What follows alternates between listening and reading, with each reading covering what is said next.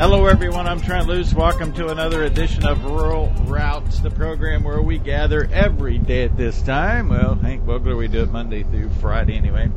And what we do when we gather is continue to address the issues between rural and urban America. I'm riding a horse in the middle of the pasture, and so it may sound a little strange today. Actually, no, that's a lie, Hank Vogler. I'm not riding a horse. I'm riding a bus from New Orleans Jackson, Mississippi. The Arise USA tour is underway. We had a fantastic meeting last night.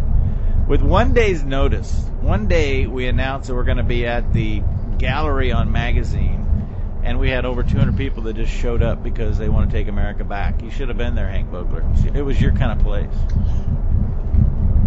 Well, uh, we've had a little rain out here and uh, uh, cool weather, of course. And then they've had some pretty good rains in different places in Nevada, not here, but better than nothing. And uh, we're kind of moving right along, trying to get our lambs docked and headed for San Jacinto at Jackpot, things like that. So we're kind of not winding down, but I still have my yearlings in California because I, I can't find anybody to herd them or drive the water truck to provide water for them. And that's a bit of a consternation. The pasture in California at this time of the year is expensive, et cetera, et cetera. So we're having fun. Which has nothing to do with you being in New Orleans last night for the Arise USA tour, but that's all good stuff. Well, and Mr. Loos, after all these years, uh, when I don't want to address something, I change the subject why, generally. Why? Why So, do, wouldn't you want to address surprise. taking the country back? That doesn't make any sense.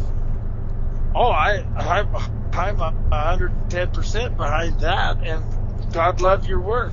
That's what you're for. I'm, I'm a frog, or Gabby Hayes, or Pat Brady. You're, you're the star. You're the one that's supposed to be out there doing that. I'm supposed to be home feeding the chickens while you're gone. Yeah, actually, I'm just riding a bus. The one doing the work is Kelly, who uh, only because I married way, way, way well will we pull this off. Or, or I'll have no pigs when I get home. One of the two. but a large barbecue going on at your exactly. It sure looks like everybody's been well fed. All right, Yeah. so we'll, we'll come into your world because you don't want to come into mine. So a little moisture is better than no moisture, but kind of once you break the cycle, it, it starts coming, right? I mean, it's about that first rain. Well, that is uh, has happened. They say this is the driest it's been in 1,200 years. Uh, it's the I think the sixth driest it's ever been from October to April, and the third driest April on record, or vice versa. But it uh, it's a it's pretty profound. I can tell you that. Yeah. So. 1,200 years? That, Uh, it- I was a little kid then, so I don't remember but that's what the big guys say. So, All right. Well, just think about how amazing it is that they can go back and, and look at that kind of, whether it be tree rings or whatever, and estimate that what happened 1,200 years ago. I assume that's what they're using is uh, tree rings. Yeah. Nevada has, I believe, the oldest trees on earth, bristlecone pine, and uh, they've drilled holes in them that uh, show the growth back uh, before before Christ. So, anyhow, Problem is, you you can't find a 1,200 year old tree. well, you can out here, I guess, the bristlecones or something like that. They nobody wants them. Yeah, yeah, that's. You know, like the Sierra Nevadas, most of those were chopped down for mine timbers a long, long time ago, and they're all regrowth. Uh, you know, everywhere that this pristine forest, virgin forest, they really don't exist. They're they're actually second growth, or even some instances third growth. I believe there's still some old redwood trees, Mm-hmm. but Mother Nature doesn't really care about you. I'm sorry, Trent. I know it's going to break your heart, Yeah. but Mother Nature does whatever Mother she Nature wants. wants. and it, yeah, and if you allow the light fuels to build up and don't harvest them through years ago, buffalo or something else, uh, lightning strikes, no fire departments. There were huge burn scars and have been for thousands and thousands and thousands of years.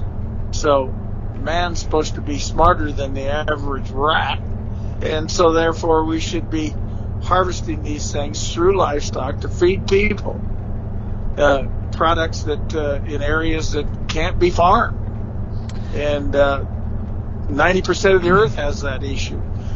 But we're going to follow the National Environmental Policy Act, which was tenderly shoved into the system in the 70s and then kind of let there and ferment. Mhm. And now, any kind of a project, whether it's fixing a highway in Iowa, Nebraska, or opening up a lithium mine to make us independent of the Chinese lithium and other minerals, uh, it takes 10 years, which is just absolutely counterproductive.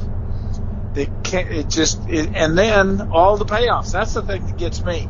Nobody understands that. These mines out here in Nevada have bought huge ranches and then to, so they can get their mine open, they have to have the blessing of, of the different government agencies, whether it be Nevada Department of Wildlife or whatever. So they wind up mitigating the damage by turning over parts of the ranch to these different agencies, which is nothing more than extortion. And that's the things that you should be discussing with every state in the union Yeah. Well, because we're all going to be affected the same. I'm guessing that the folks in New Orleans last night, and I'm not going to tell you that I went into great detail, but I'm guessing most of them heard the first thing about federal land ownership that they've heard in their life. And I tied in 30 by 30 uh, because you know federal government owns 28% of the U.S. landmass. It's not constitutional to own anything, and uh, four percent, four point five percent owned by state governments, and now we want to tie up another thirty percent. I got to tell you, it doesn't matter whether you're in agriculture, own land or not. That that gets people's attention, and it is. Yeah. Yeah. So- and, and and and for what? The land that they already have, their management skills are lacking Mhm. because of the National Environmental Policy Act. It gives people with no skin in the game a seat at the table, and without consensus, you don't get anything done. So then you wind up doing extortion to get a project moving. And Yeah. 30 by 30 will only drag us down that much more. By the way, So, yeah, what do you what do you, what do you think the number one agricultural product produced in uh, the state of Louisiana is? Probably beef Yeah, no, that's wrong. or sugar. Uh, sugar's it's Sugar? sugar's up there. You're right. Louisiana is a great sugarcane state, but not number one. I, I think you could guess until the cows came home, Hank, and you wouldn't get it right because I would not have gotten it right. Crawfish. Crawfish is their number one uh, uh, seafood. Uh, yeah, fish. That's that's. But within the fish category only, not number one agricultural product. It's forestry. Oh yeah, I, yeah, sugar pines or whatever they call them. Yeah, Yeah. but think about the mismanagement of the the federal land and the forestry, which has opened an, an avenue for all. You know, you know as well as I do. You talk to Eddie Leverett or all across this country. Tr- tree farming has become a great opportunity, and more power to them. And then we import still a significant amount of lumber from Canada because we can't manage the land that we own the trees on. And now we want to manage the land Wow. in all every way, shape, or form.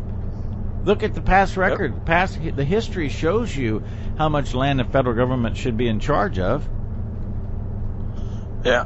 The, and and they well and little things like their, their the what is it the Red River that separates Oklahoma and Texas and Right. and of course during flooding and things like that it changes and they say hey well then that's ours that that's ours Bureau of Land Management are you kidding me are you kidding me I've got thousands hundreds of thousands of acres on this property here that have been destroyed by the wild horses because nobody will step up to them.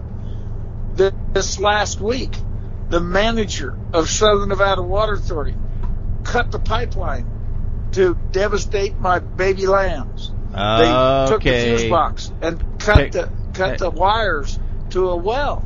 All right, hang on. That's where we're going to pick it up.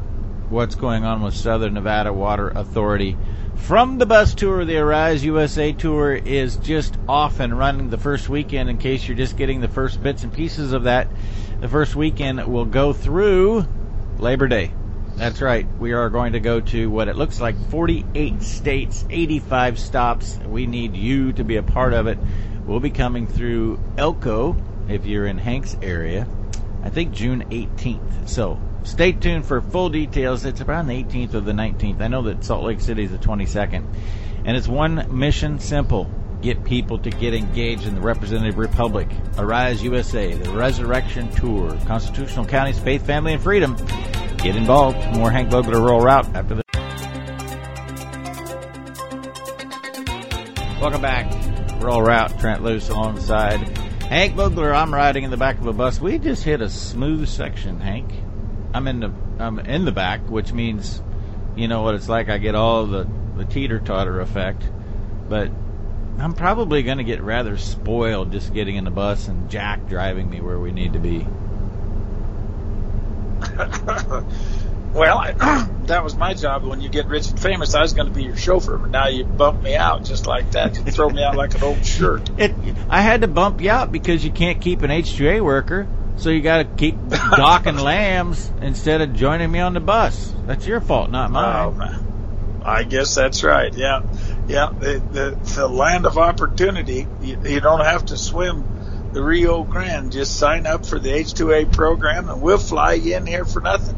That one boy, the ticket to fly him up here cost twenty one hundred and fifty three bucks.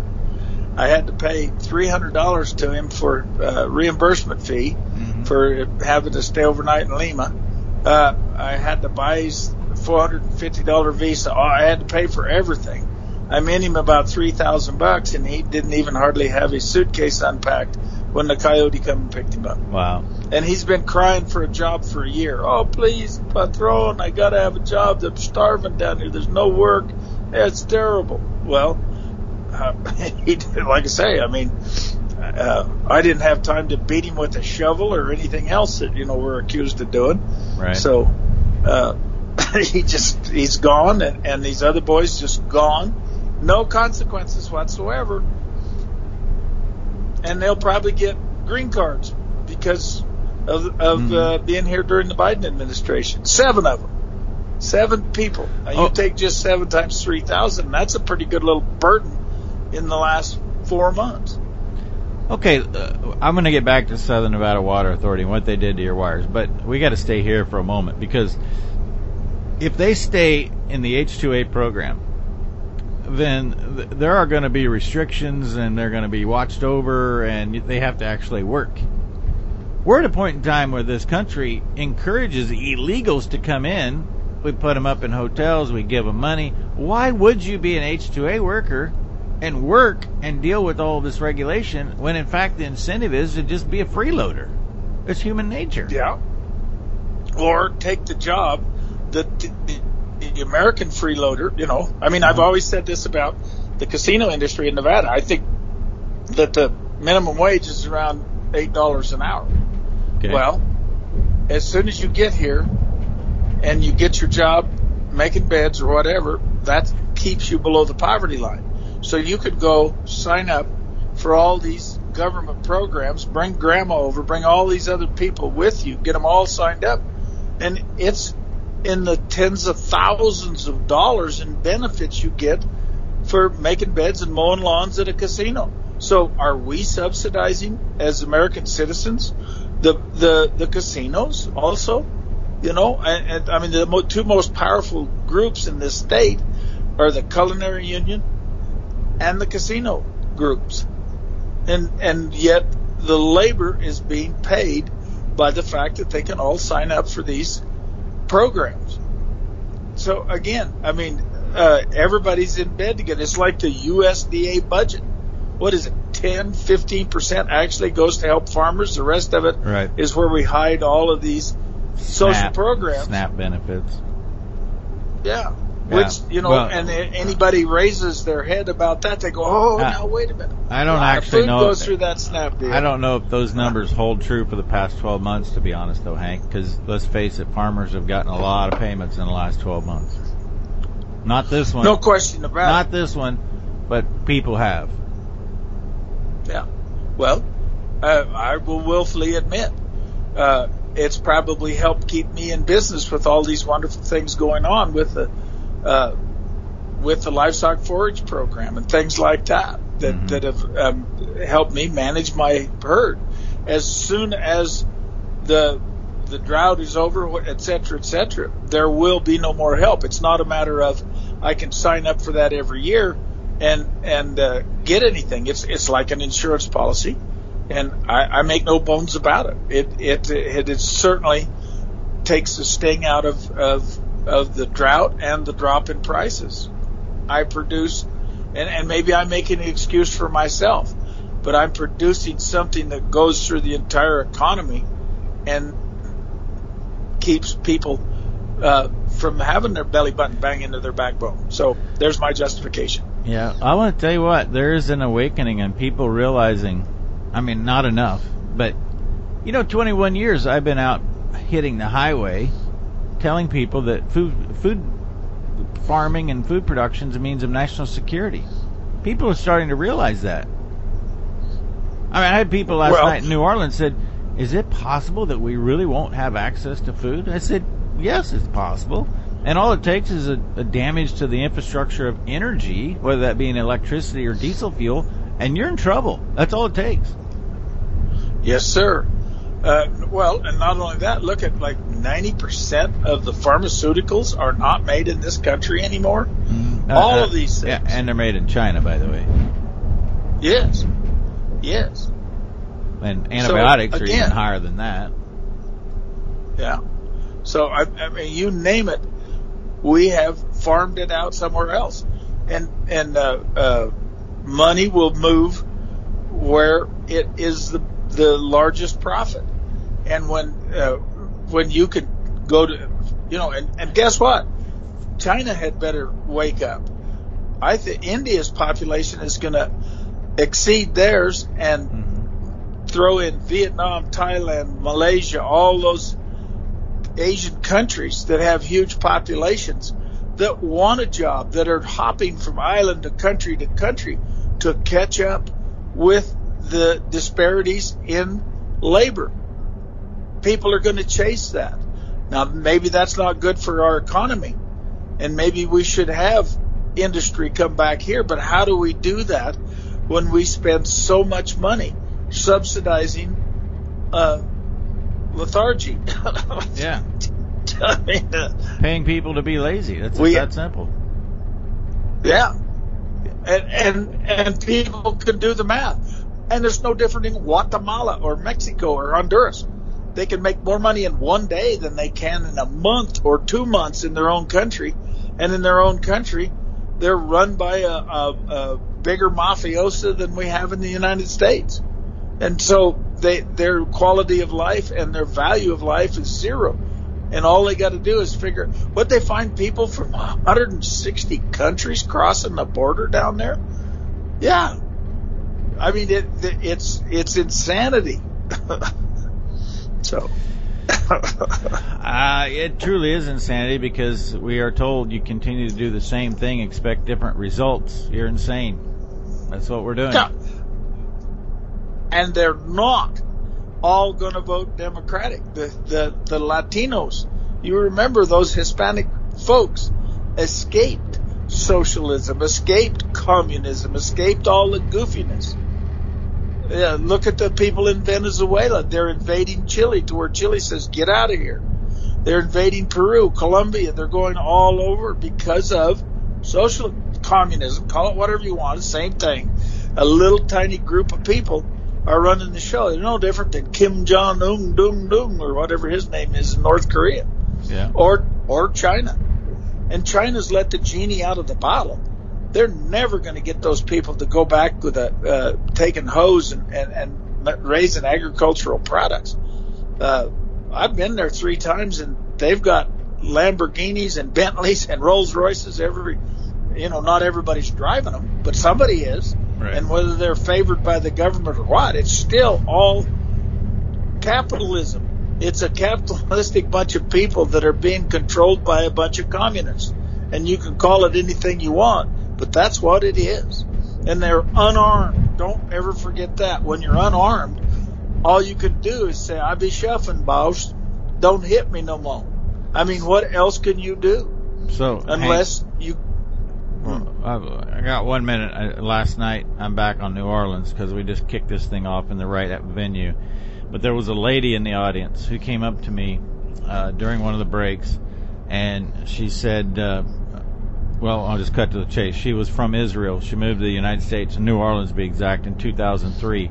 and we were talking about all these losses of freedom and she said i had to leave israel because i, I was so bombarded with information about the holocaust and i was her business was actually visiting with people who were survivors holocaust survivors but the thing that she said that was most troubling and you're the one who's been banging this home since we started this conversation 18 years ago is that what i learned is that i was talking to people who had experienced things that even in Israel, uh, Israel, our own history books, we're not teaching kids. And it's like, why do we ignore these things? Hank Vogler, we will pick it up there. We truly are going to talk about cutting that water line or cutting the power to the watering of the lambs. Neogen creating opportunities to shine a light on your genetic future. It's all about the genomics and knowing exactly what alleles are present that could be passed to the next generation of offspring.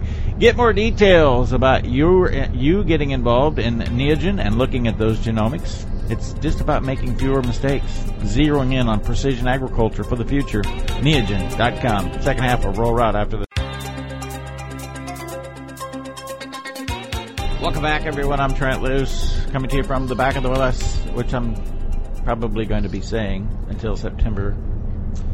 I don't hope to do this every time riding down the road in a bus, but uh, Hank, I got to get the data on this. I know for a fact that we have more trees in the United States than we've had any time in the history of the United States. But Yep. We started this. I was just on the uh, edges of New Orleans. We're now headed up to Jackson, Mississippi. So see it today at the Mississippi State Fairgrounds if you're close.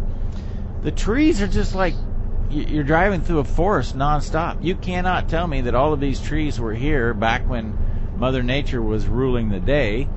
And what is the environmental impact of our all of these trees that we we have produced? It's well, not they're talked not about. using the CO2, by golly. They're- they don't need CO2. Just ask the environmentalists, you know.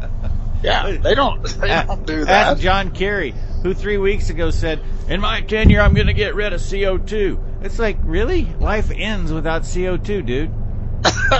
yeah, yeah. What did he get? I took biology. I think in, in about the eighth grade or something. It wasn't as detailed as it did when I got to college, but it was at least a brush by that somehow a plant, a green living plant, can snip off a hydrogen molecule away from an oxygen molecule.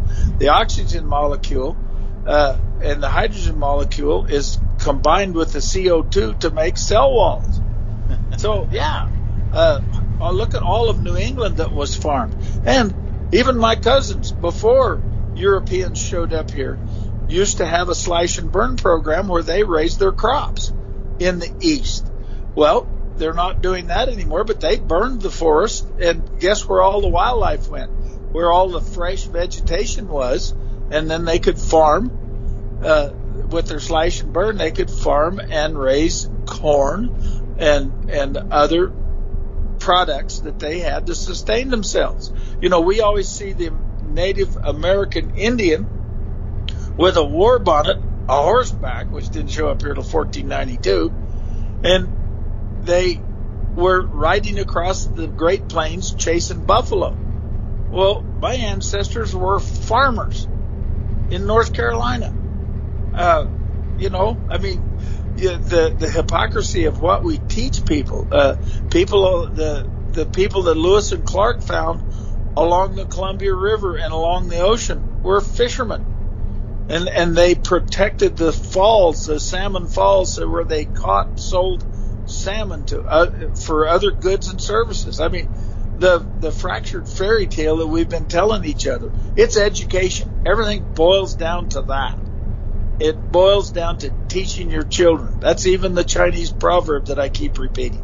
If your if your goals are short term, plant rice. If your goals are of an intermediate term, plant trees.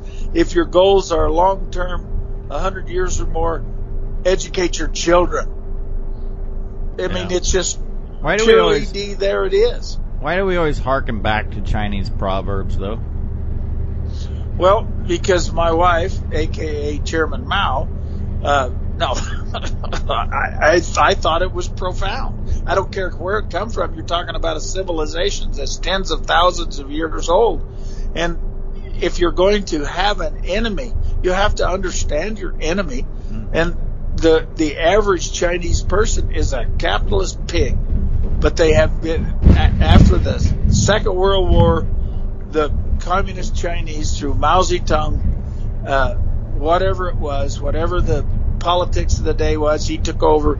Those people escaped to Taiwan, and then they had oppression and starvation for tens of years, and then Deng Xiaoping, not Xi Jinping, Deng Xiaoping opened up the capitalist venue.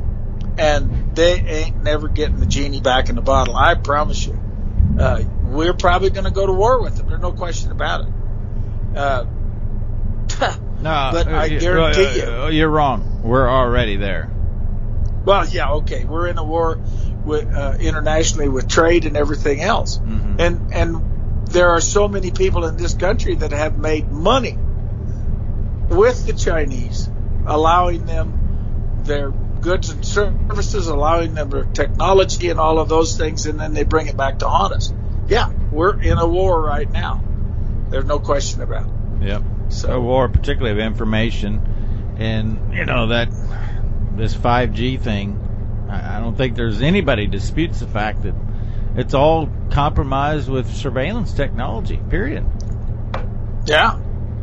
So, All right, we got to get back here because we'll just continue to stray down other paths and rabbit holes. Southern Nevada Water Authority did what to you over the weekend? well, last week, Leo came in. You know Leo, Yep. been here for 30 years. Uh, and he's, you know, he goes, hey, the guy introduced himself, Bernard Peterson. He described him to me. And it certainly described that colorful gentleman. Went up and broke the pi- pipeline.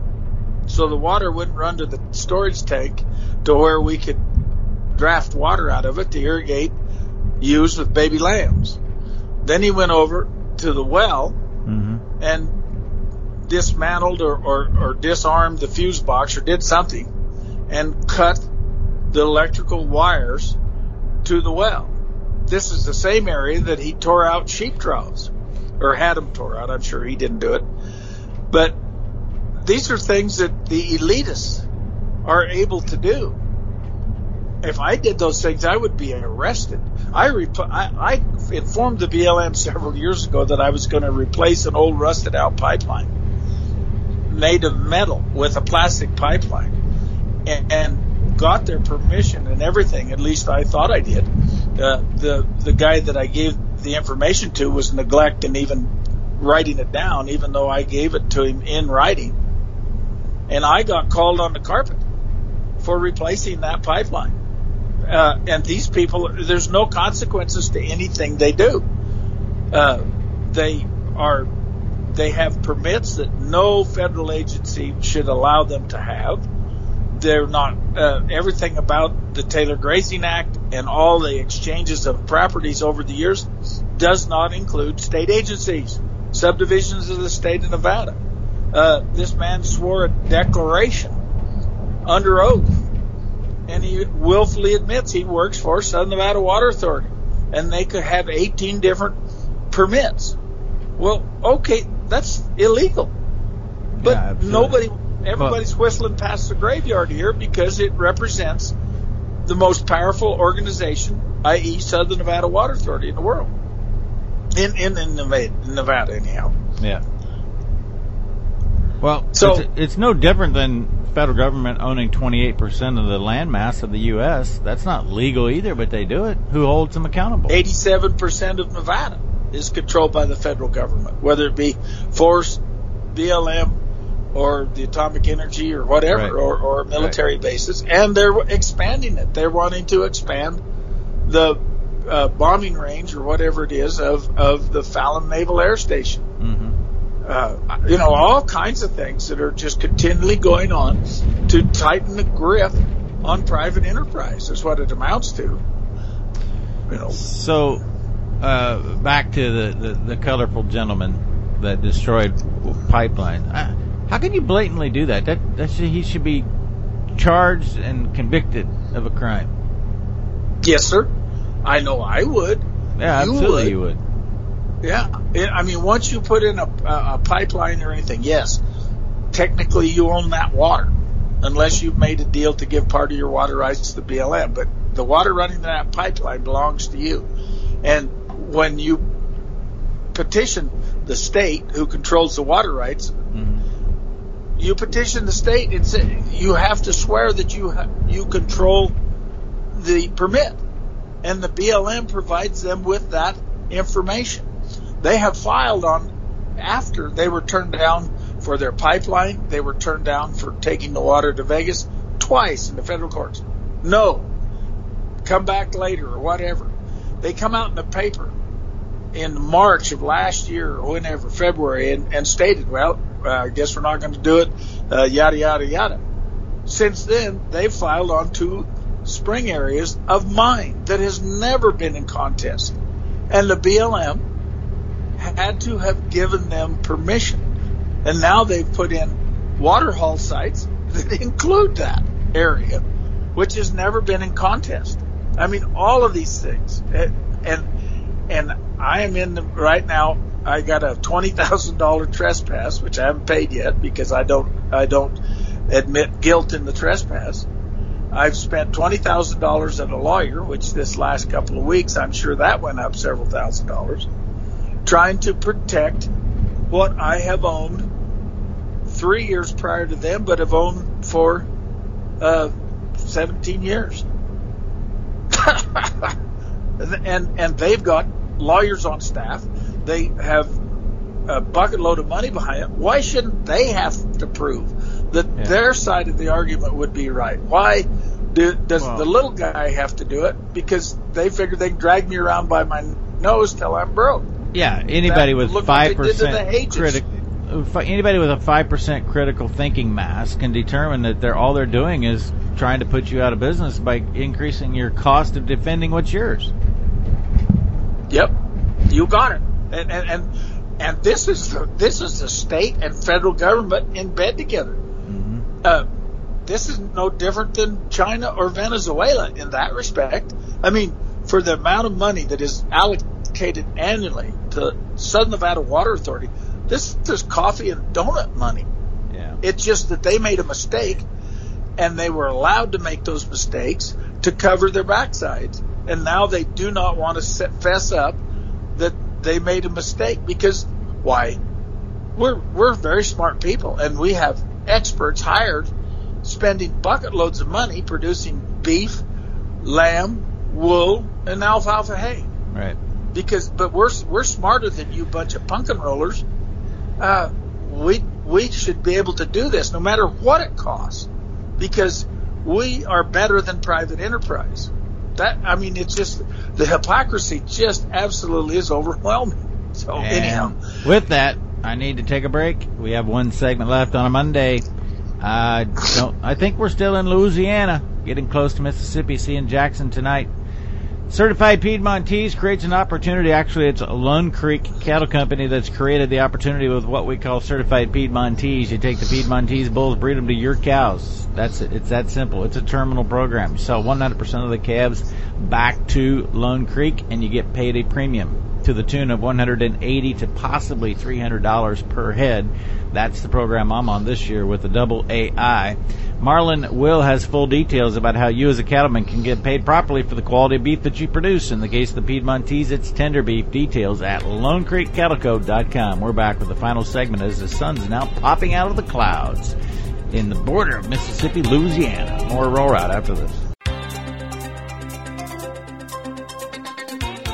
Welcome back. Hank Vogler every Monday. Rain, shine, trip, bus ride, whatever. Train. Trent, I, I've got I've got something anecdotal for you. Okay. Besides that, my cousins were supposedly all a horseback with feathers flowing and, and uh, uh, chasing buffalo. Uh, uh, Those, these would be your years ago, American I- Indian cousins, not your German cousins.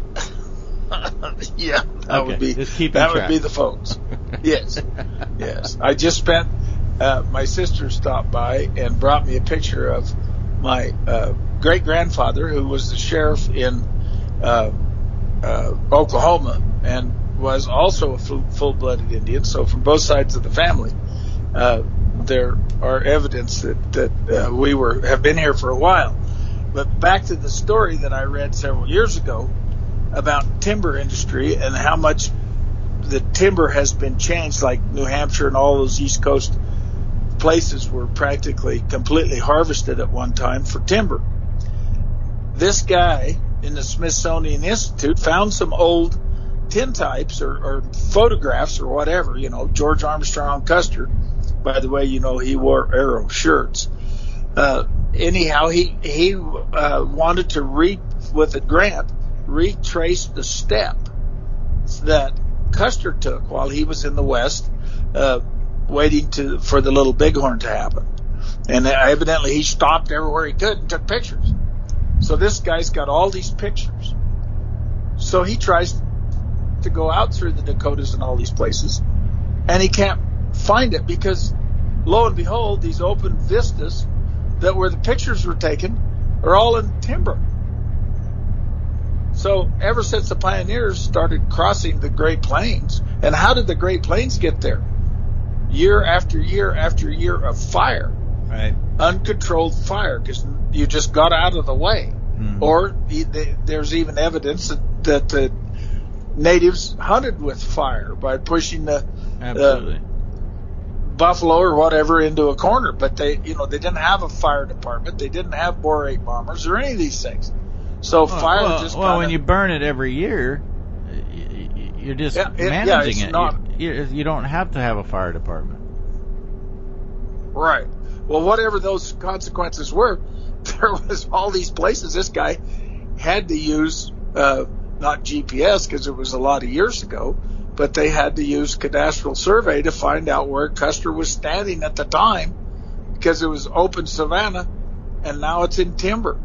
So whether timber's a weed as it is in White Pine County, hmm uh, at one time they said Eureka, Nevada, with the with the charcoal industry that helped produce those mines and produce mineral wealth, it was 80 miles to a tree out of Eureka, Nevada. Yeah. Well, it's not that way now. Uh, it, the trees are practically down into town to where they've gone out and opened up those trees to have fire protection. So everything, Mother Nature's gonna, if you push her this way, she'll go that way. Uh, you know, uh, did the prairie chicken evolve into the sage grouse? Did the sage grouse evolve into the blue? Who knows what the genetics 10,000, 50,000 years ago was, you know? Uh, the mastodons, did they ever walk through a sage hen lek and, and or, or, or did the buffalo or, or any of these animals, the wild camels that were here? By the way, there was some kind of a, a three-toed horse that was here, and they figured during the ice age, when people came from Asia across either because the ocean was 600 feet lower, either Mhm. island hopped or came around through the Bering Sea, uh, they also brought modern weaponry with them, and they over harvested the woolly mammoth, they over harvested the wild camel, and they over harvested the three-toed horse and other animals, and followed with them Mm-mm. came Yeah, well, well, European hunger, elk. hunger will do that for you. Oh, absolutely, absolutely. When Jedediah Smith come across southern Nevada, he said they never saw anything. Once in a while, an antelope, but it was wild as the wind. They came along, and where there was a, a lady with two small children had a pot going, and she offered a part of the food, and it was scorpions. Yeah. So uh, I don't think they were living large at the time. Apparently Uh, not. Indians were no different than Chinese and and and uh, people from Tibet. They were always fighting over territory, and they pushed people out into the tougher territory from the territory that was more desirable. The Shoshones, the Paiutes, all these different tribes were here. Same with Africa. There was not one tribe in Africa. There were hundreds of them. Same in America. Everywhere there were people, the mitochondria of every human being wants you, first of all, to keep starving to death, and second, you want a certain amount of control of what keeps you from starving to death. Territory. Yeah. We've always been territorial, and we've given all of our rights as individuals to a federal government that doesn't have our best interests in mind. They have consensus in mind that could, that keeps them in business. And as much as you and I can talk about how it's accelerated since uh, what we'll call um, Inauguration Day 2021, this is nothing new. It may be accelerating right now, but this has been occurring since the day the Constitution was signed and finished. Government began to grow, and the founding fathers told us it would do that. Yes, yes, and it's up to us to educate our children and stop this.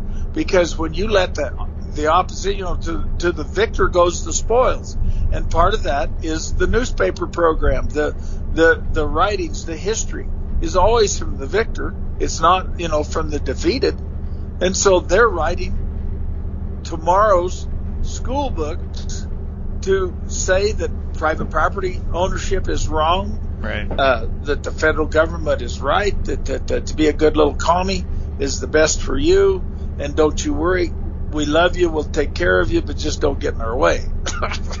Yeah, exactly. it's pretty crazy. yeah. Our kids are more important than your kids. That's what it amounts to. Uh, that's that's the that's the theory. My retirement is more important than your ability to feed your family.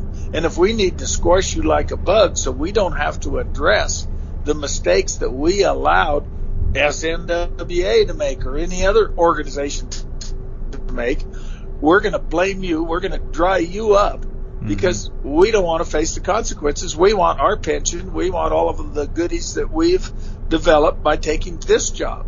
And we're going to make the excuses why our side of the uh, equation is more important than yours.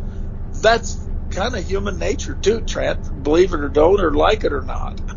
I I actually don't think the global elites are trying to build their retirement. I think they just they're just addicted to controlling every aspect of the world.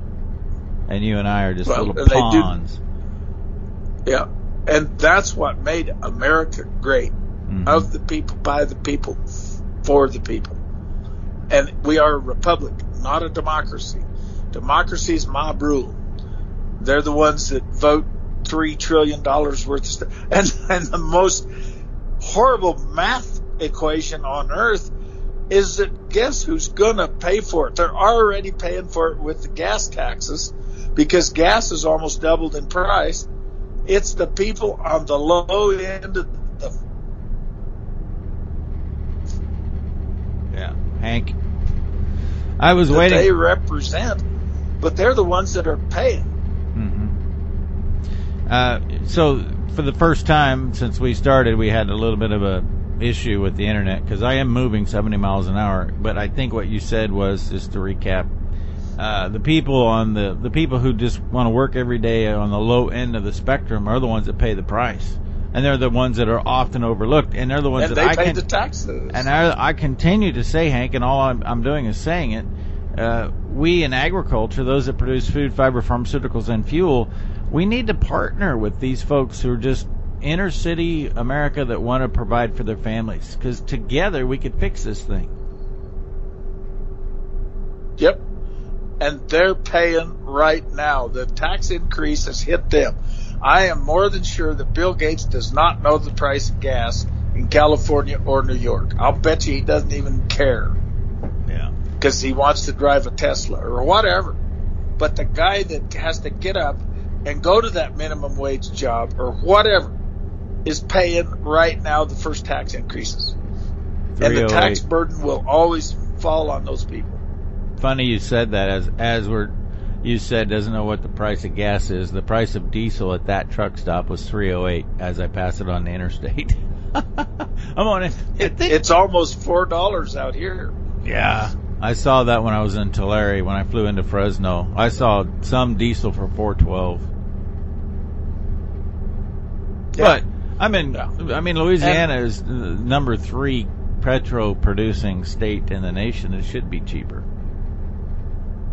Yes, yes, and in California, they're a huge producer of uh, fuel too. The problem is, is the the government wasteful programs are huge, and so the government taxes are huge. Yeah, and and the cost of doing business is huge. All of those things, you know, when they put your thumb their thumb on you, it's a rule and regulation is the same as a tax.